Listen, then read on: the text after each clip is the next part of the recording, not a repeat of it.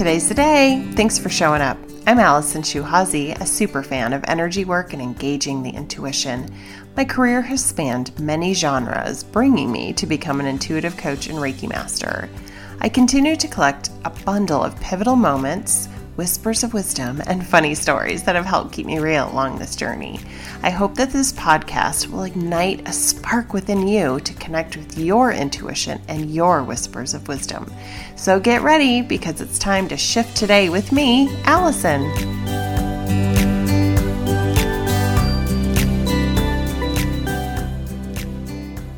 Hello, hello, and welcome back. I hope everyone is having a sunny day today no matter where you are. Some days, even in the gloom, we need to just allow some sunshine to come into our life.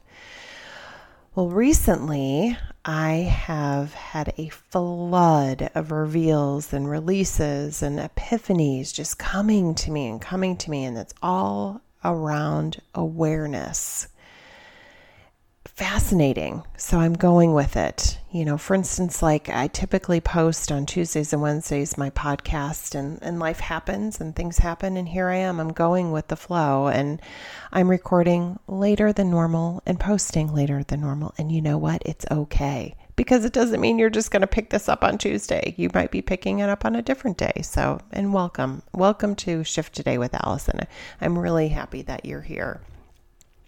So, again, with all those floods of reveals and releases and epiphanies that have been coming to me lately about awareness, I just I'm going to share some of these things that I have been writing lately. So one thing is is you only know what you know, right?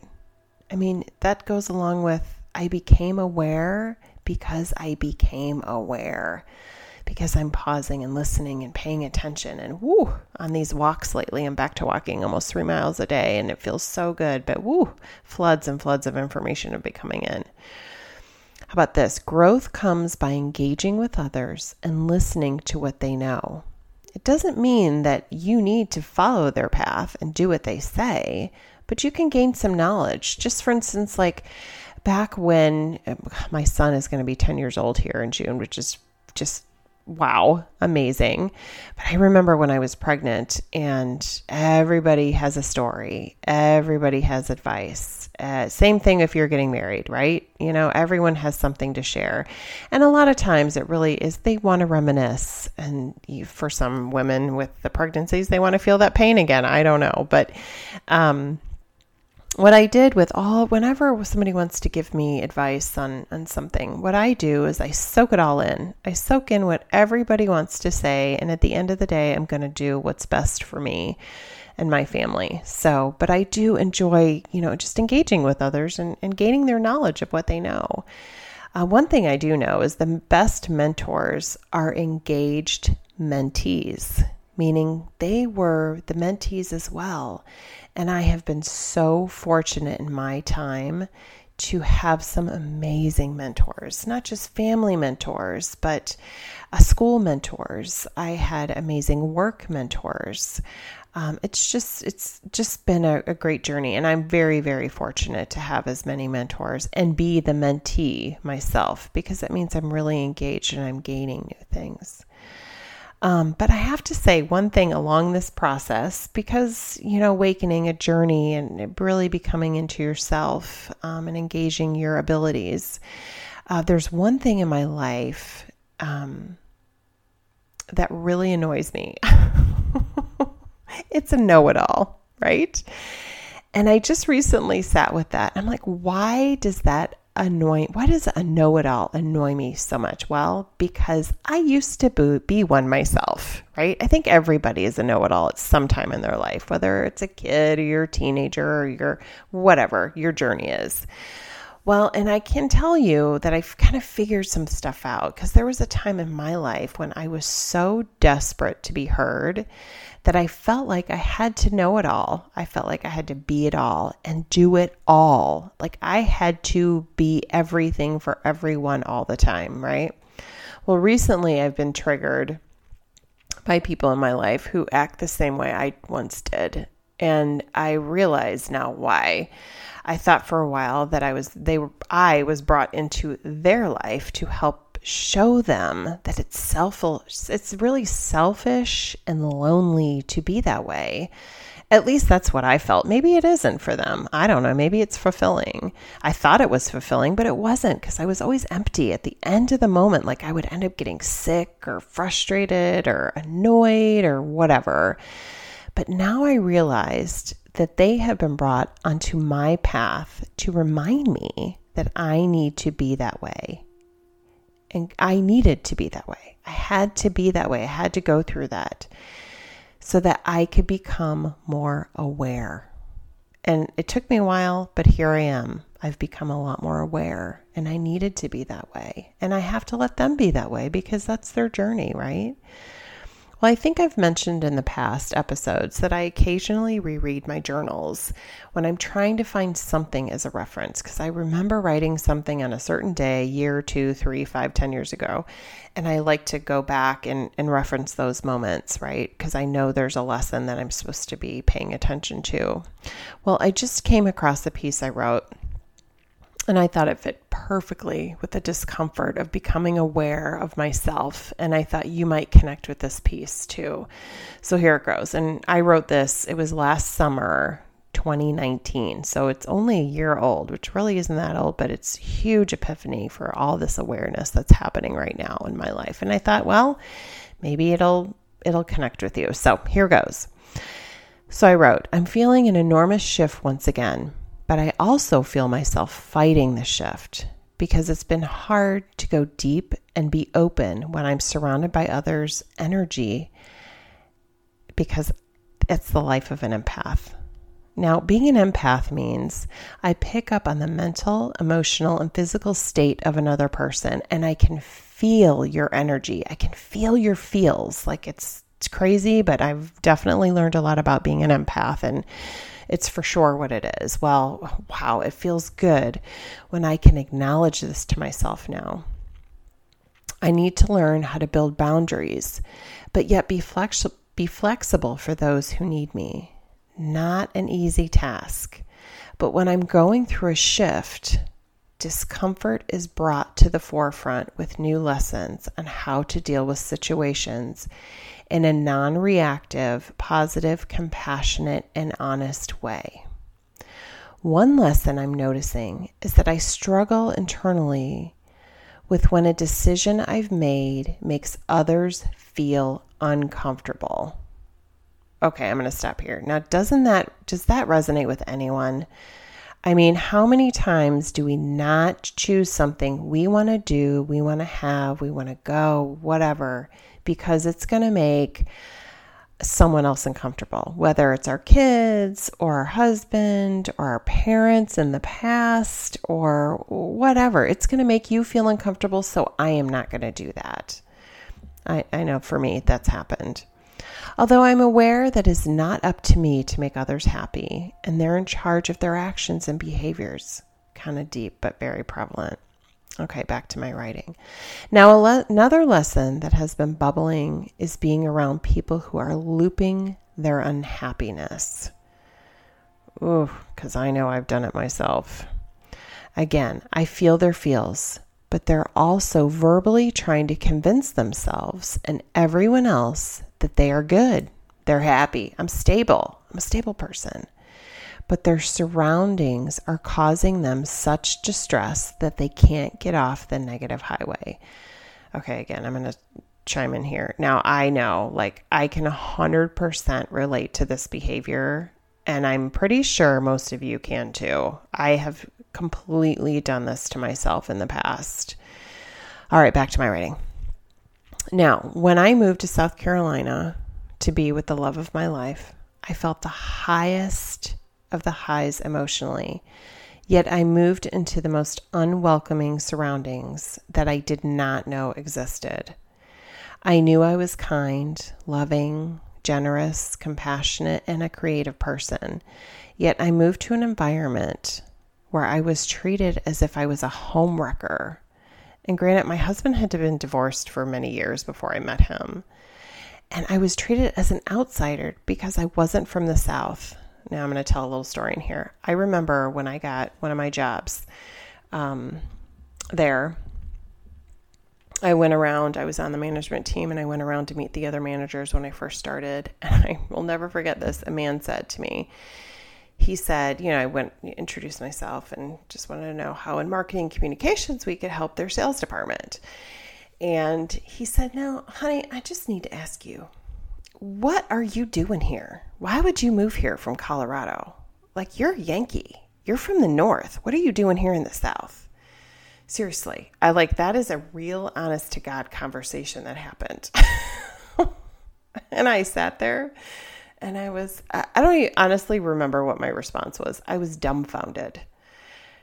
Uh, seriously. So, anyway, okay, let's go back to my writing. Okay, it wasn't from South. I completely, now here's back to my writing. I felt completely mis- misunderstood. And over time, I became resentful. And yet, knowing that deep down, I was still the me that I remembered. I began to build a fortress around myself and the walls were conflicting. All the walls I was building were conflicting. Here's some of the thoughts I wasn't a homeworker. I wasn't trying to take anyone away from anyone else. I am a strong woman. I'm a genuine person. I'm emotional. I am a team player. I'm full of love and compassion. I'm honest. And I'm creative.